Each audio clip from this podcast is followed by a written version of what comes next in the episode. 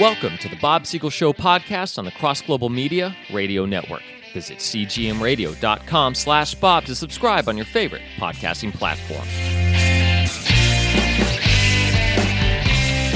Welcome to the program that enjoys answering questions related to the Bible. Here's a question that I get a lot as a Christian apologist. I've been getting it for years, ever since the very famous series of books Harry Potter came out and took the nation by storm. And of course, they've all been made into movies since. I've seen a couple of the Harry Potter movies. I have not read the book. I hadn't really heard much about it until people started asking me. And one of their concerns is that Harry Potter is about the supernatural, it's about witchcraft He's at a school for sorcerers. And of course, the Bible forbids sorcery and forbids witchcraft. The Bible doesn't say that it isn't true. Certainly, there's a lot of fake stuff going on. But there is such a thing as genuine supernatural power that comes from a deceptive source. In other words, the source is evil. The power is legitimate, but it comes from demons. It comes from Satan. But it might masquerade as a miracle or masquerade as something good. For example, those that practice witchcraft and sorcery today or participate in seances or Ouija boards. They're doing it sincerely and they're teaching that it's a good thing and they wouldn't believe that God is against it. That's not what the Bible says, but it is glorified in Harry Potter. And I'm just using Harry Potter as an example, of course. There are all kinds of other fantasy novels you could look at, even things like The Lord of the Rings. But it comes up with Harry Potter, and it's not only interesting to me as a Christian apologist, which again is the reason people are asking me, but as a writer, as you may know, I have my own fantasy series that's published and I'm still working on it. The whole series series is called The Crown and the Crystal. It began with The Dangerous Christmas Ornament and has continued in other novels such as Inside the Castle in the Glass, Characters and Kings, The Perfect and the Prophets. And these books do have supernatural events and supernatural charms, so to speak, so I write them myself. Let me go back to Harry Potter and start with that, and then I'll tell you how I dealt with this in my own novels. Perhaps this will be helpful in your own discussions or as you're trying to navigate with your own children, some of you parents out there. When parents are concerned about whether their children should be reading Harry Potter or whether they should be reading Harry Potter to them at bedtime, my first response is children can be a lot smarter than adults. If you tell a child this is make believe, Harry Potter is not real, the witchcraft and sorcery, it's just a fun story, they will accept that. I'm far more concerned, just to be frank with you, in all the years I've been on college campuses doing ministry, I'm far more concerned about how college students will respond to Harry Potter. There are websites that connect Wicca, an organization, a religion claiming genuine witchcraft. It'll connect it to Harry Potter sites. So it really depends on how it's used. I've said this often a hammer is just a tool. If you use it to hammer nails, it's fine. If you use it to hit somebody in the face, it's not fine. In that case, a hammer is a bad thing. So, parents that explain and help their children go through the waters with Harry Potter are not necessarily going to have a problem. Now, in my own novels, I did go out of my way because my novels talk a lot about God and they also talk about the supernatural. And of course, God does miracles. The Bible's filled with reports of God doing supernatural miracles, but the credit always goes to God. There are times in the Bible where we see something that some might mistake for supernatural charms. Let me cut through through some of this by reading to you part of an appendix that I put at the end of my fantasy novels. This one was at the end of Inside the Castle in the Glass. Now, I'll read it in its entirety. It will assume certain things in the story which you may find a little confusing if you haven't read it. But you understand my point right now is to talk about the relationship between fantasy that's claiming to be fiction and the Bible, which is not fiction. The Bible is an accurate historical account, even though it has divine activity and supernatural activity reported and recorded in it. Okay, here then is my appendix. The novel is finished, but the reader can see this author's appendix at the end of the book. The difference between a work of fiction and nonfiction should speak for itself, especially when the novel is fantasy. However, my story does include discussions about the Bible. Therefore, it is important to clearly mark the borders between authentic spirituality and matters invented for the sake of plot. I do accept the Bible as the Word of God, and anyone interested in understanding my detailed theological beliefs can find abundant explanations in my nonfiction books and articles. While the Bible does talk about God, angels,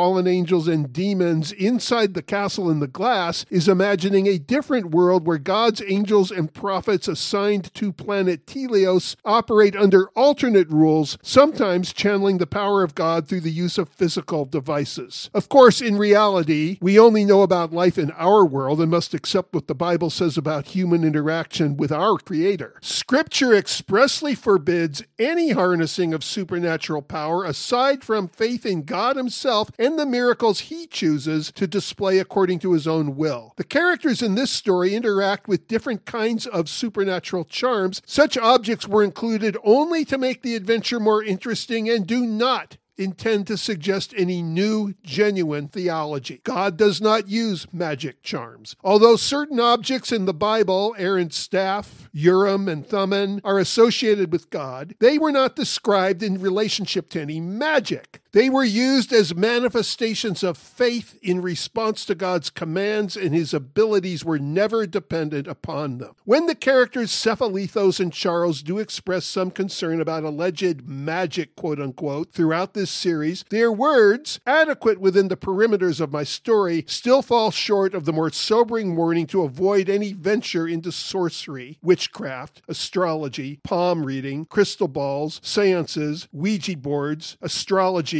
tarot cards, tea reading, palm reading, etc. Although many instances of fraud have been uncovered, sometimes the power does, in fact, exist. It is the source of the power that should concern us. God's enemy, Satan, will offer seductive phenomena in order to counterfeit genuine miracles and deceive people into following his destructive path. And then I put down a few scripture passages Second Thessalonians chapter 2, Deuteronomy 18, Isaiah 47. There are others. It is human nature nature to be fascinated by the paranormal, the real God works his wonders in the context of our faith and obedience, love, ministry, forgiveness, healing, and verifications of truth are the aim. Miracles are not to be sought as ends in themselves. Well, I won't say much more about that. That should have been self explanatory. I do want to bring up another figure in the Bible, though, that relates to this subject, and that is Samson. Now, I always loved the story of Samson because when I was a little kid, I grew up on Superman comics and other superheroes superheroes. And here's this guy who once lived who actually has supernatural strength. It says it comes from God, but he was like a superhero. He was kind of an idiot too. He did a lot of dumb things, but he was like a superhero. And there are people that say, well, Bob, okay, I understand the Bible has miracles that are attributed to God, but with Samson, it is more like a magic charm with his hair being the charm. It was because he had long hair that he got his strength. His strength came from his hair. And when he cut the hair, the strength went away. All right, my friends, you don't understand understand. Samson wore his hair long in obedience to what was called a Nazarite vow. These were people set aside for service to God for a designated period of time, and they did not cut their hair. The supernatural power was another miracle from God. God was the source, and not all Nazarites had supernatural strength as a result of their hair. This was a ministry and a mission, but it was obedience that was enabling God to work through him. When he disobeyed God by talking about the secret of his hair with a woman who then went and cut it. In a sense, he was participating in a violation of his own Nazarite vow. He was enabling his hair to be cut. So it was the disobeying of the command that was the issue. There was nothing magic about the hair. All to say, fantasy is fine if we understand it as fantasy. One of my favorite movies growing up was The Wizard of Oz and the books. It never occurred to me for a moment that Frank Baum was telling us anything but fiction, fun stories. Are there people that really call themselves witches that come from a different kind of source that you wouldn't find in The Lord of the Rings or The Chronicles of Narnia or Harry Potter or The Wizard of? Yes, of course, but that's in a different category. That category we need to warn people about. That category needs to be labeled, but with those labels and warnings understood, people can certainly enjoy fantasy. And I'll say that about fantasy I write, I'll say that about fantasy others have written. This is Bob Siegel making the obvious obvious.